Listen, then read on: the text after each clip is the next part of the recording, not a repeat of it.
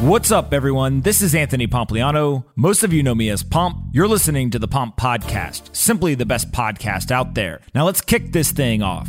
Emmanuel Straschnov is the founder of Bubble, the most powerful no-code platform, which empowers entrepreneurs to build production-ready web apps. In this conversation, we discussed the no-code movement, bootstrapping, raising a one hundred million dollars Series A, corporations using no-code, and where the industry is going. I really enjoyed this conversation with Emmanuel, and I hope you do as well. Before we get into this episode, though, I want to quickly talk about our sponsors. First up is OKCoin. They're one of the most popular licensed exchanges. OKCoin is the first to bring new cryptos to market, offering some of the lowest fees in the industry, an easy-to-use mobile application, and an earn feature. You gotta check out their brand new, beautifully designed app. I'm telling you, it really is beautiful and user-friendly. And as of today, they've got all kinds of new assets on the platform that you can go check out. It's easier than ever to sign up, buy, and trade crypto in just two minutes on OKCoin. And you can use credit or debit cards, or just link your bank account to the best new crypto assets. So to get started, go to okcoin.com slash pomp. Again, okcoin.com slash pomp.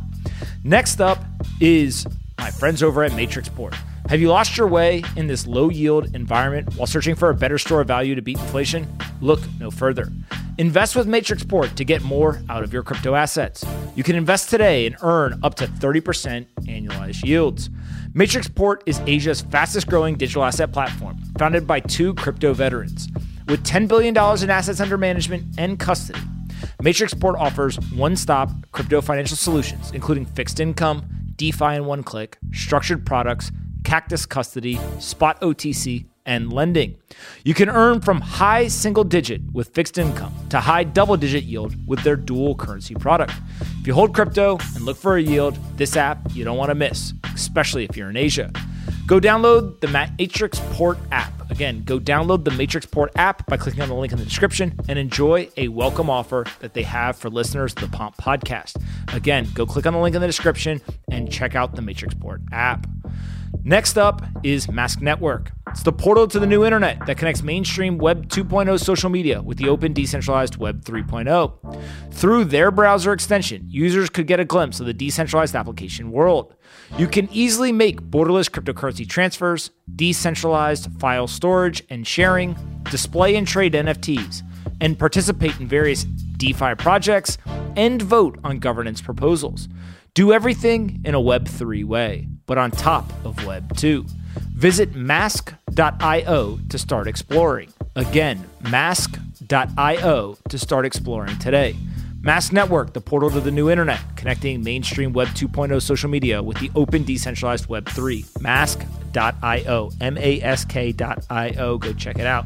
All right, let's get into this episode with Emmanuel. I hope you guys enjoy this one. Anthony Pompliano runs Pomp Investments. All views of him and the guests on his podcast are solely their opinions and do not reflect the opinions of Pomp Investments. You should not treat any opinion expressed by Pomp or his guests as a specific inducement to make a particular investment or follow a particular strategy, but only as an expression of his personal opinion. This podcast is for informational purposes only.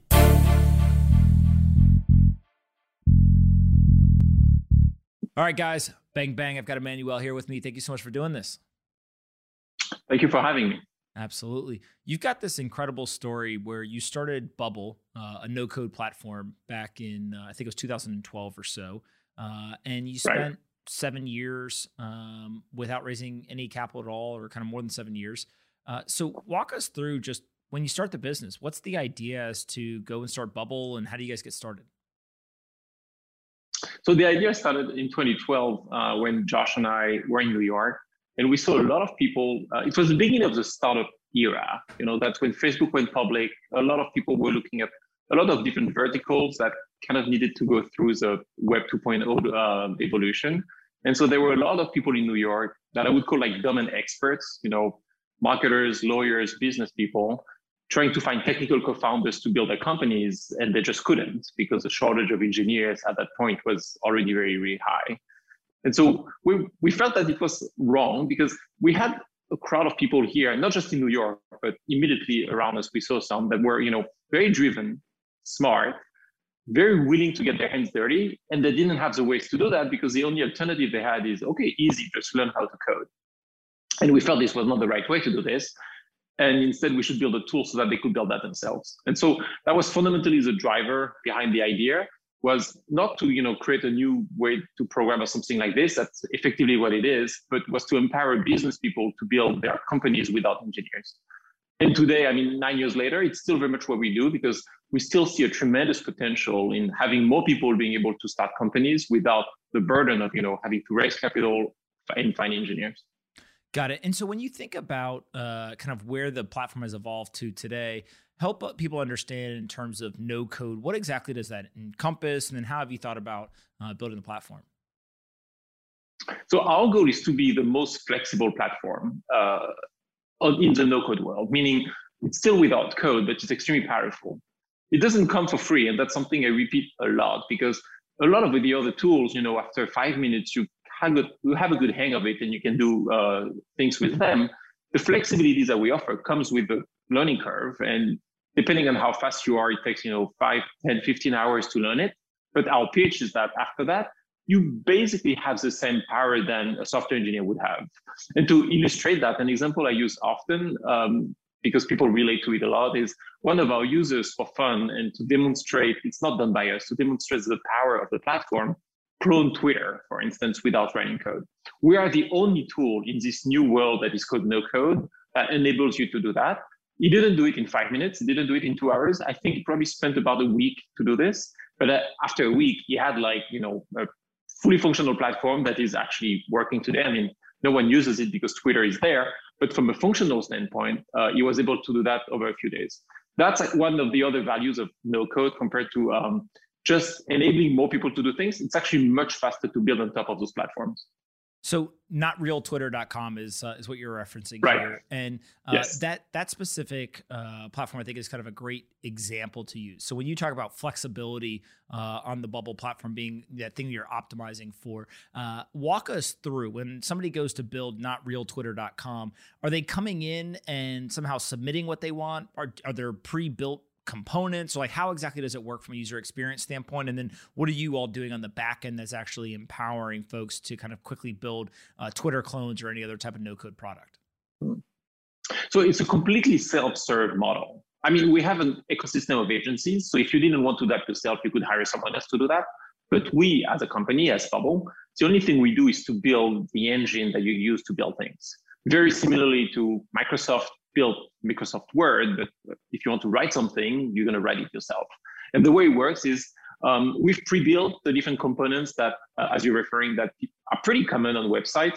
The way we started was looking at a lot of the Airbnb, Etsy, Kickstarter, Twitter, Facebook, you know, all those services back in twenty twelve. And we felt like they all had pretty much the same things, and they just were combined differently, meaning they had a way for users to sign up. They had a way for users to log in. They had a way for users to Uh, for these applications to send an email, for instance, to charge a credit card, to save something in the database. And so we pre-built those different actions. And then from a visual standpoint, what they have is, you know, buttons, images, inputs, map elements. Sometimes they have a chart, but it's pretty limited, actually, what they have. And so once we've created those components, we offer a very high, flex- high flexibility in terms of how you can put them together, whether it's visually or whether it's in workflow. So for instance, you would say, when the user clicks on this button, signs the user up, send an email, change the page. So you're totally free to have the sequencing and the number of actions you want for each of those things. And that's how you get to the flexibility of building something like Twitter. Got it. And so when you start... And, to- and our job, our, sorry, our job after that is to make sure it works at scale. Uh, so the value proposition, you know, we offer is you start using us, you don't need to use servers or anything. Like it's, that's actually how we make money. We don't make money on people using our tool. We use money on, we make money on people hosting everything with us. And so our job behind the scenes is to make sure everything works at scale.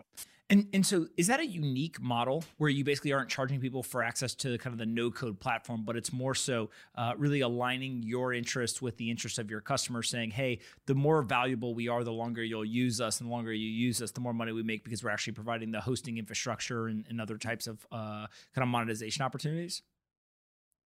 Not really. As much as I'd like saying we're the first one to figure this out, that's kind of where the web is today. Uh, so no, um, this is a pretty traditional uh, business model. I would say as a company, we've been innovating on the technology side way more than on the uh, business model side. Got it. And what was the hardest part about building the actual tech platform itself? Is it simply just the time and energy it takes to actually build uh, some of the kind of compartmentalization and, and the underlying code? Or is there something else that when you look back over the last uh, couple of years, that's been the, the most difficult? Um, well, actually, it's the last nine years, I would say. Uh, I think the hardest is, even though our users are non-technical, so the level of expectation they have in terms of customization they want to reach for their application is extremely high. Because today, our users are non-technical, but they're used to using those digital products everywhere as consumers. And so they have a, our users have a very clear idea what they want to build. And we needed to spend a lot of energy and time to create a platform that was flexible enough without being too complicated to let them um, build exactly what they wanted. And this is just like years of efforts. And that's why actually one of the reasons we didn't raise funding very early on is because this is not something you can accelerate with money at some point. It just takes time gathering what our users want to do and then build it. One of the other challenges we had, and it's still a challenge today, even though not as much as, you know, four or five years ago, is the constant struggle between serving new users who want, you know, simplicity, ease of use, ease of learning, and prior users that are asking for more functionality. So that, that's a trade-off that you have to solve pretty much every day uh, when you make product decisions. And kind of, you know, the nature of the beast of what we're going uh, going to uh, to do. Today, we've reached enough functionality that we can focus more on other aspects of the business, which is in particular onboarding and making the platform more accessible. But for a long time, it was more focusing on making sure people could build exactly what they wanted. Got it. And so when you start to think about where this entire industry is going, I, I think one of the, the um, you know, topics of interest today with folks is automation. Uh, and it feels like most people feel like uh, the automation that we're going to see across industries tends to affect more blue collar workers, right? So they think of uh, the warehouse worker uh, or potentially self-driving cars replacing uh, Uber drivers or delivery drivers, something like that. Uh, there is this element of uh, white collar Uh, jobs being impacted as well. And no code to me, while it's not true automation, there is this element of uh, using software to replace maybe the early stages or certain types of that job. And so how do you look at this as an impact on the kind of labor force? And then what are like the pros and the cons as the industry moves more and more to, uh, to adopting no code solutions? So I think at a very high level, every task that can be automatable, automated will be automated. And that's mostly impacting blue collars today. But what that also means is that more and more going forward, only people who are capable of creating this kind of automation will actually be creating value, right? And so that's where it affects white collar jobs as well. And so to be very pragmatic and uh, practical, I think five to ten years from now, most white collar jobs will involve in some ways, in some shape or form, creating automation, also known as programming, also known as, you know, creating applications, whatever the medium the platform is, whether it's a web, phone, it doesn't really matter. And so effectively, what we're going to start seeing, the shift we're going to start seeing in the next five to ten years, maybe even sooner, is that a lot of white collar professionals will have to learn how to program and create automations. Otherwise, they will start becoming uh, very difficult to hire, and it will be hard for them to contribute. And by the way, this is something that has happened over the last twenty years with Microsoft, Microsoft Office. If you can't use Excel today, it's going to be hard to find a job as a business analyst somewhere. And we think the next iteration is just creating software. A lot of people have diagnosed that, like, I don't think I'm the first one to say that, like a lot of people have diagnosed that. And so people have come up with the ideas that we should teach everyone how to code because of the shortage of engineering. It was really hard in the early twenty tens, you know, twenty fourteen. I think Michael Bloomberg, I remember, was tweeting about Codecademy in New York uh, in twenty thirteen, and that was really cool and everything. I think now people have realized that it's actually not that simple because learning how to code is not for everyone. Um, you know, I write a lot of code myself. I wrote a lot of code in my life. It is really tedious, and some people love it and some people hate it. And so the approach of no code here is to change the tools instead of teaching code, so that we get to that end goal where almost everyone should be able to create applications or automations. Otherwise, you know, again, it would be very hard for them to do things in the workplace. So one of the things that uh, is fascinating to me as you kind of move into uh, this entire industry is who's using it. And what I think surprised me as I looked at the uh, the Bubble platform was you have a number of companies that have used the no-code solutions to actually uh, build an early version, raise venture capital, and continue to use the platform. And so do you view this as something that uh, kind of large-scale companies can be built using no-code and, and kind of scaled up? Is this something that's more so for the early stages of the, uh, the life cycle of a business? Or how do you kind of see when people are using it and then kind of what the potential uh, from a scalability standpoint is? I mean, our goal as a company is to stick with companies till, you know, they get massive, whether it's, you know, public, acquired for like huge amounts of money. It, it is a hard problem to solve. And of course, it's easier to get people on your platform, especially when it's just two guys building things for five years, because as you said, we bootstrapped for seven years. But I think even more crazy, crazier is that it was only Josh and I for five years building everything. It's easier to get early stage startups because early stage startups have, you know, more freedom in the kind of technologies they can choose, and they're more willing to take risks. And our current theme today, and the reason we're currently aggressively scaling, is to make sure that we can keep up with the scale of our users. But I don't think there is any theoretical reason why at scale people would stop using no-code platforms like ours, because at the end of the day, to put what we're doing in a much less sexy terms, but that's going to talk to business people, building on no-code platforms is just, you know, fifty to one hundred times cheaper than writing code, because you don't need to have the engineers and you can build faster. Back to that not real Twitter example, um, had an engineer tried to do that, that would have taken him or her probably months, and our users were able to do that in weeks. And that's something that is true for like the smallest companies starting, because they don't have capital at all, and so they can do things in a very cheap way. But if you're a Fortune one hundred company, if you can save your engineering cost by fifty to one hundred and move faster, you're going to stay on these platforms. So now we just need to realize that vision, which means, you know, just improve the product and keep growing with our users to keep up with the scale, so that at some point it's just irrelevant to use code for most of the use cases. Yeah. And and what I guess is uh, is really interesting is you said it was just the two of you for uh, for a number of years, and then you didn't raise capital. Why was it just the two of you, and why did you not raise capital? Like, what was the the kind of thought process there? Uh, or was it just out of necessity? You had to to kind of bootstrap it um, and, and not grow? I, I would say, I mean, I'll answer in two ways, because uh, I think it's actually both out of necessity and something that we identified very early on, but, you know, we realized it was out of necessity after the fact.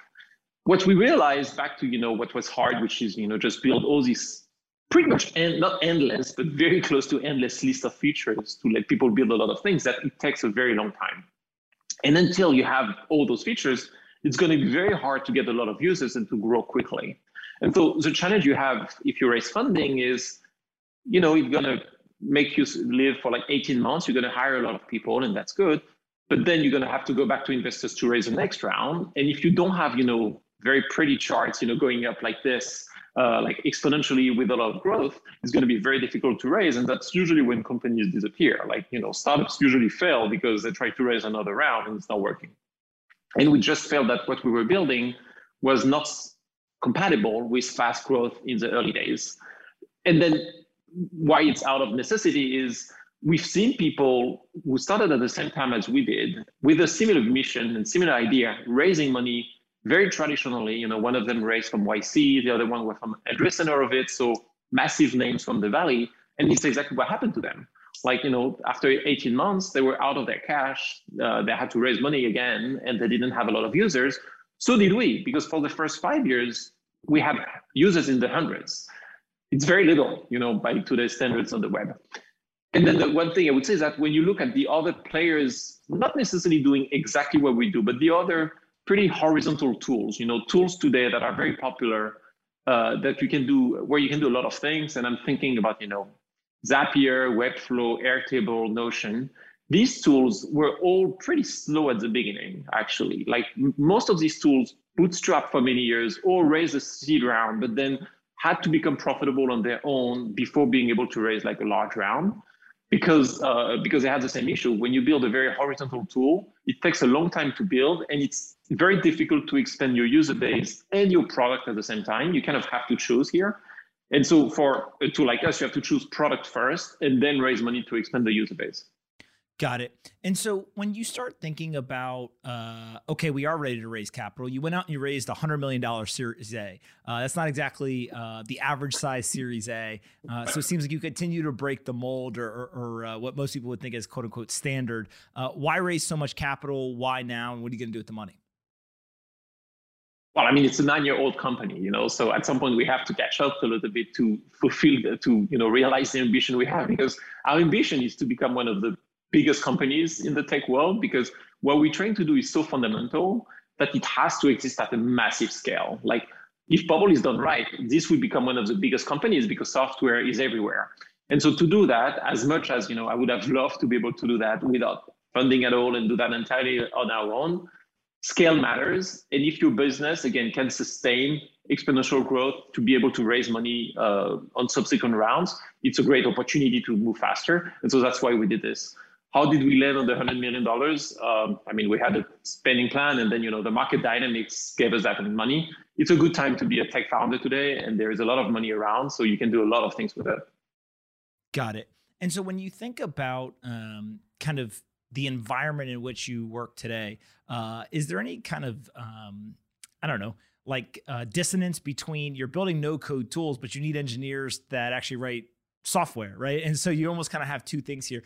Do you find that most of the folks that uh, you end up hiring, do they use no code tools, or do they just enjoy writing software and, and this is what they're focused on? Like, talk to me a little bit about the types of folks it's, that you end up uh, hiring. Yeah, it, it's uh, so it depends a little bit on who we're talking about. You know, for people who join the growth team or the success team at Bubble, they are by definition non-engineers. And so yes, they are very much users. And if you're on the success team, you're gonna use Bubble all the time because you're gonna help users. You might even build internal tools on Bubble. So we don't use one of these C R Ms that exist on the market like Salesforce. We built our own on Bubble, and it's a non-engineers who built it. It's one of our success uh, professional who did this. The growth team the same. Like, for a lot of things, we can move faster than a lot of other companies because we don't use engineers. By the way, this is also true for our users. With engineers, it's interesting. It's a good question. Um, I think now we're in a fairly good place, but at the beginning of hiring people, which we started hiring engineers about four years ago, we had some issues with some engineers that didn't know the platform very well. And so sometime, you know, maybe after a year, they would come and say, hey, I have this great idea uh, for a feature. And we were like, wait, we actually have that. And it was not their fault because they're really not part of the segment we're currently targeting, right, as a company. And so what we're doing now is uh, whenever whenever someone starts at Bubble, they have um, they have to learn the platform, and it's actually we book like a week in their onboarding to uh, do that basically full time. They go on success rotation for two weeks to help users with their own problems when they build things on the platform. So it's a pretty intense way to learn how to use uh, Bubble, and even more, we have a Bubble test that is part of our onboarding curriculum to validate your Bubble skill set. The point of that not being like a cutthroat exercise, it's more making sure that you've been exposed as an employee and in particular as an engineer to not all the features we have, but to a fair amount of them. And if you know, if you don't know, you can ask your help on the team. So it's something, and it's something we need to keep refreshing, by the way, because it's very important for us that everyone, in particular the people writing code behind the tool, knows the tool well. And so we we constantly try to find ways to expose engineers to some of the new things that their colleagues have built, but they might not be using on a daily basis, so that everyone knows the product very well. Got it. And when you start to think about um, kind of the landscape, uh, COVID obviously was this huge thing. Remote uh, working became a, a really big trend. Did that have any impact or accelerate the adoption of no code, or, or anything that you've seen in terms of, uh, yeah. kind of a, a changing working environment with actually these no code products? Yeah, very, very much so. I wouldn't necessarily put that on the remote work uh, aspect of COVID. I think it was more a combination of two things, that at the beginning of COVID, a lot of people started to look into ways to reinvent themselves a little bit because their jobs had been impacted by COVID. Um, and so they wanted to upskill themselves and learn new things that could be useful. And that was a time when no-code tools uh, in general and Bubble in particular started getting quite some recognition. And so we were one of the things where people were like, okay, I'm going to learn something new. I'm going to learn how to build web apps without code. And then they had time, you know, to do that. So that worked pretty well. The other thing also is people started being worrying about cash a little bit more, I think, especially at the beginning. Uh, and so people were looking at ways, how can I create things, how maybe have a side hustle for a very cheap cost because I don't know where the world is going. And uh, no code for that is really good, because uh, this is definitely, again, it's a very cheap way to build things. And it's true for Bubble, but not just Bubble. Like, most of these tools are very affordable at the beginning. When you get at scale, it's different. But for most side projects, you can run something, you know, for twenty-nine dollars a month and start making money that way. Got it. And and so as you start thinking about um, kind of the ultimate vision for Bubble, what do you want to build, right? You just raised one hundred million dollars. We've talked about what you're going to do with the money, who you're hiring, uh, kind of how the platform works today, what the tailwinds are from, from a, a growth standpoint. ten years, twenty years from now, what, what does this business look like, and, and kind of what's the ultimate goal? The ultimate goal is to be the platform that people are using to build things for computers, phones, whatever, you know, the computer hardware is. Uh, so basically replace JavaScript, C plus plus, all these kind of languages that people are using today uh, to build things, and for any kind of organization. So we want to be the ubiquitous platform where business people, or I would call them non-engineers, non-coders, can build products. And engineers are still part of the future because they're not going away. Don't worry. Code is still a valuable skill to develop. We'll be expanding the platform um, by building plugins. In our world, that's how you code it, uh, you uh, call it. So it's a very um, much more efficient way to build things, because instead of having engineers rebuild the same thing again and again and again, like there is a lot of reinventing the wheel today in software. Non-engineers can build the product they want. And when something is missing, an engineer comes in to build it. That's a very aggressive goal. Like, it's a big shift, because there is a lot of legacy software everywhere. A lot of organizations, you know, small companies, Fortune five hundred companies, even governments, you know, are still running on old technologies. And so it's going to take probably ten to twenty years to prove that it makes sense for all these organizations to shift to something more modern, like uh, building software with a graphic user interface, so Bubble. But I think that's where we're going. I think this is personally, like, when sometimes I think, you know, do I have a job that I like? I think this is one of the most exciting things that could be working on, because this can have like a tremendous impact uh, everywhere. Because if you think about it, the challenge that we're starting to see is, except if you're in the tech world, it's really difficult to hire good engineers to create good experiences for your users. So to be very practical, you know, if you're a government and you build a web app to solve something, well, usually people will complain the website is not working well, right? Remember healthcare dot gov, for instance, you know, when the website crashed, when people uh, started looking for uh, health insurance with Obamacare. The reason that happens is because more and more, except if you're a tech company or a startup, you can't hire good engineers. And so you're going to have crappy experience that uh, people will not enjoy.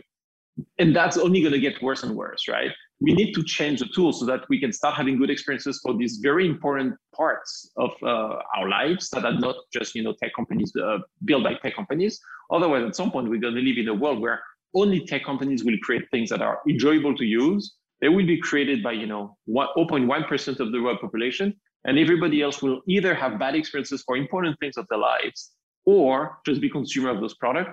And I think that's a very dangerous place to be. Yeah. How do you think about um, kind of the way that this changes uh, building in general, right? So we talked a lot about tech companies. Do we think that uh, the companies that are non-tech, rather than um, kind of get left behind, is no code kind of the life raft for them? Where instead of going and trying to hire hundreds of uh, engineers and, and really kind of beef up their actual technical capabilities, does no code serve as the more uh, kind of realistic option for them to be able to have some of the same capabilities? Or do we feel like they're going to have to do both? They'll have to hire technical talent and also uh, hire those who can uh, can leverage these no code uh, platforms to uh, to build? I think it's a phase question. It would start entirely without engineers, and that's what we see on our platform all the time. Like, we see one or two non-technical founders starting to build a company on Bubble, starting building a team of mostly non-technical people building on Bubble. We've seen companies with like thirty, forty people and no engineer whatsoever. And then at some point, if their business requires some code, and I can get in a minute in why you would require some code, then they start uh, hiring, co- hiring coders.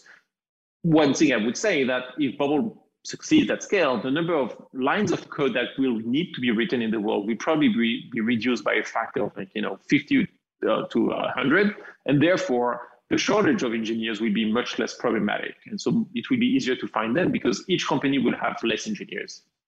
The reason you could want to hire engineers is, for instance, like, let me take like a simple example. Imagine you're building a dating application, you know, like another Tinder, where your secret sauce is to match people better.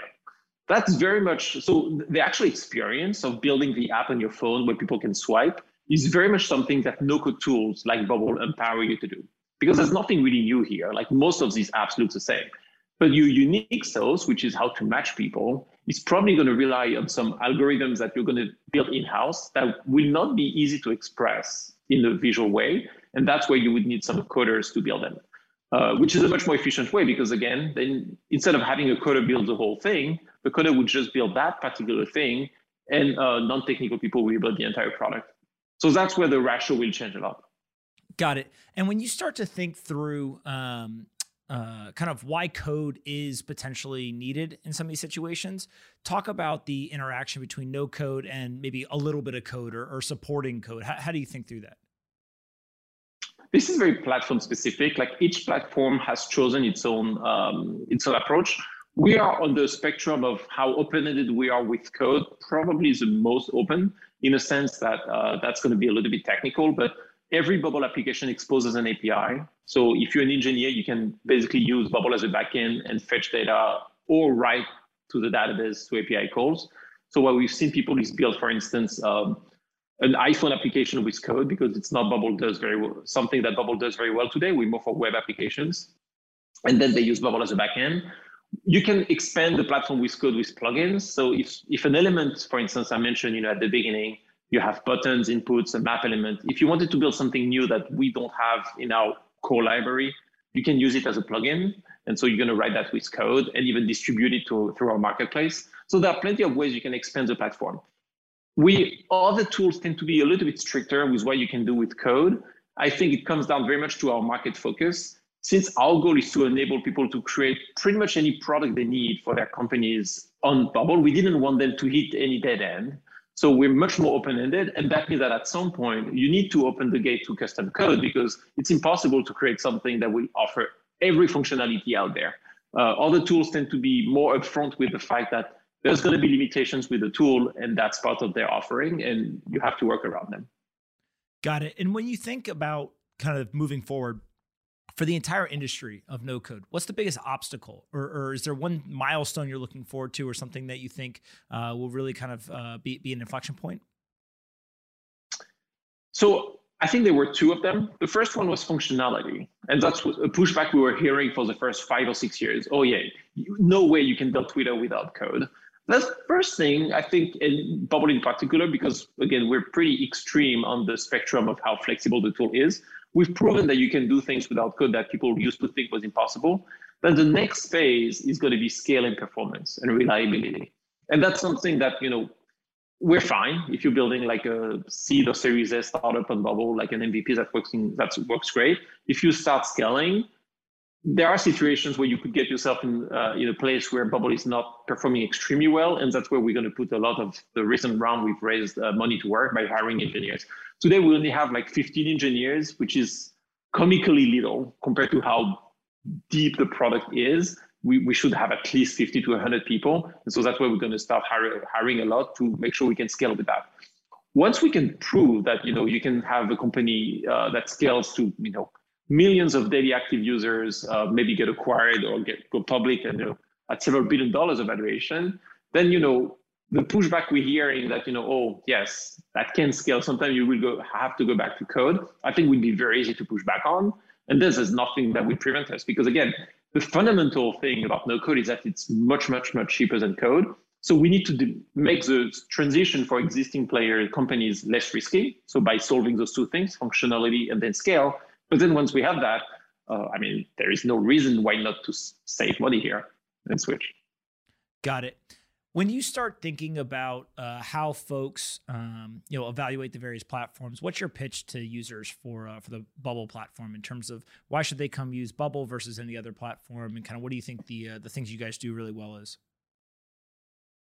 Because Bubble is the only platform where they'll be able to build pretty much exactly what they want for the web, uh, meaning that we don't make strong assumptions about what they want to build, but instead give them all the tools they need that they can combine in ways to be able to build, you know, Twitter, Airbnb, Facebook, these kind of platforms.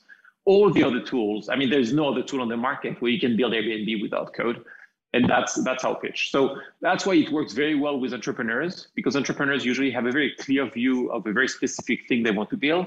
if you're a dentist, for instance, if I mean, you want a website for your service, a lot of other tools out there would be sufficient for you. It's a, uh, a pretty good pitch. I could see why people would easily want to, uh, to use the Bubble platform. Before I let you go, I ask everyone the same three questions, uh, and then you'll get to ask me one at the end. Uh, the first one is, what is the most important book that you've ever read?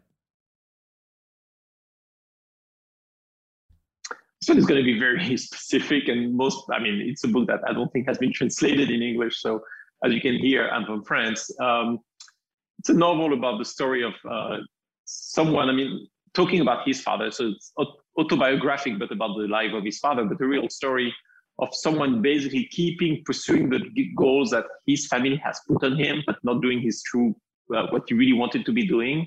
And then when he's about to die and get sick, he realizes that. And it's not a unique story. I think a lot of people have uh, have told that story, but I happened to read that at the point where it was during college, kind of that situation, or do I follow what's you know ahead of, of me with the college I've token, uh, chosen, or do I try to actually really find what I'm excited about, even though it might take some time to find?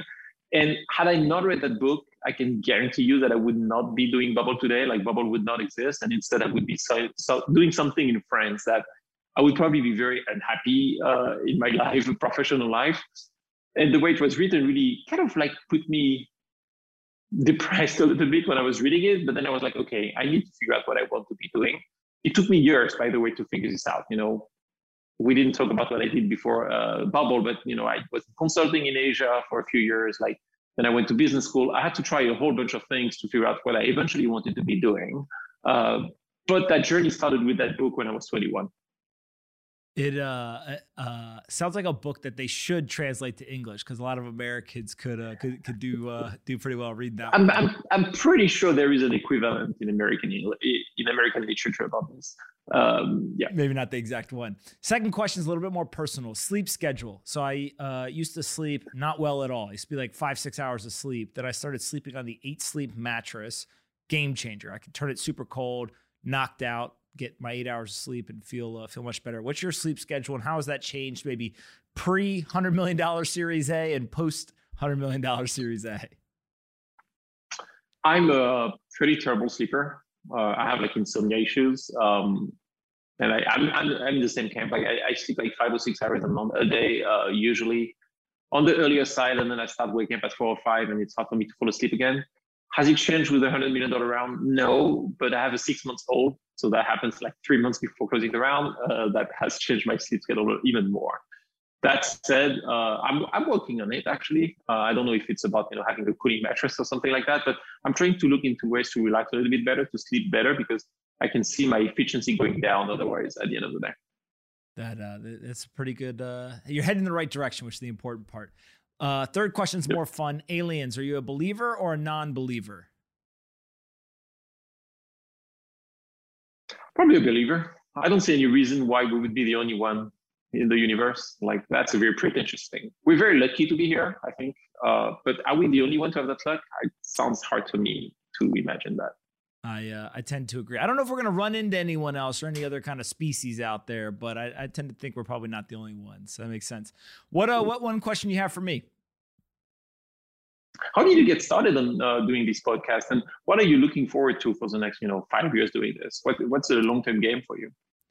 Uh, I get to learn. Uh, you were kind enough to come on here and tell me all about no code. So I get to learn. Like that's, that's the most fun part about it, uh, frankly. And uh, obviously the fact that there's an audience and they want to listen uh, kind of right alongside with me, um, it makes it valuable to folks that they want to come on, and, and I uh, can help them kind of spread the message that they want to spread. Uh, but really that's, you know, why I started and um, what has kept me going. I mean, we've done, uh, I think we've done over six hundred podcast episodes at this point. Um, so quite a, quite a lot. And, uh, it's just, I get to learn. So I get to meet awesome people, uh, and they really want to spend the time to educate me on what they're doing, their industry, uh, kind of their insights. It's just a very, very valuable uh, experience for me. And, uh, how I got started is like the classic way, which was, uh, somebody said, hey, you should start a podcast. I said, what's a podcast? Uh, they said, well, we'll help you do it. You just got to show up. And so, Uh, I literally started recording a couple and I liked it, and I did a couple more and then a couple more, and next thing you know, you've done six hundred of them, right? So it was never uh, any sort of master plan, which usually ends up being uh, the best way to do things. Yep, I very much agree with that. Where can we send people to find you on the internet or find out more about Bubble? Uh, so bubble dot i o, if you Google Bubble, we usually is the first thing that comes out. Uh, I'm on Twitter, not as active as I should be. I'm pretty busy, but E. Straschnov on Twitter, or if you just Google, uh, type Emmanuel Bubble on Twitter, I'm there. LinkedIn, uh, and if people want to be in touch, the simplest is probably uh, to reach out to our team and mention this podcast, and then usually those emails will come to me directly, and that would be support at bubble dot i o. Awesome. Well, listen, thank you so much for taking the time to do this. I'm a huge fan of what you guys are building. No code is uh, kind of a no-brainer at this point, I think. And uh, you all obviously have a very, very flexible platform that uh, I think a lot of people could benefit from. So I appreciate taking the time to come on the podcast. We'll definitely have to do it again in the future. Thank you for having me. That was fun.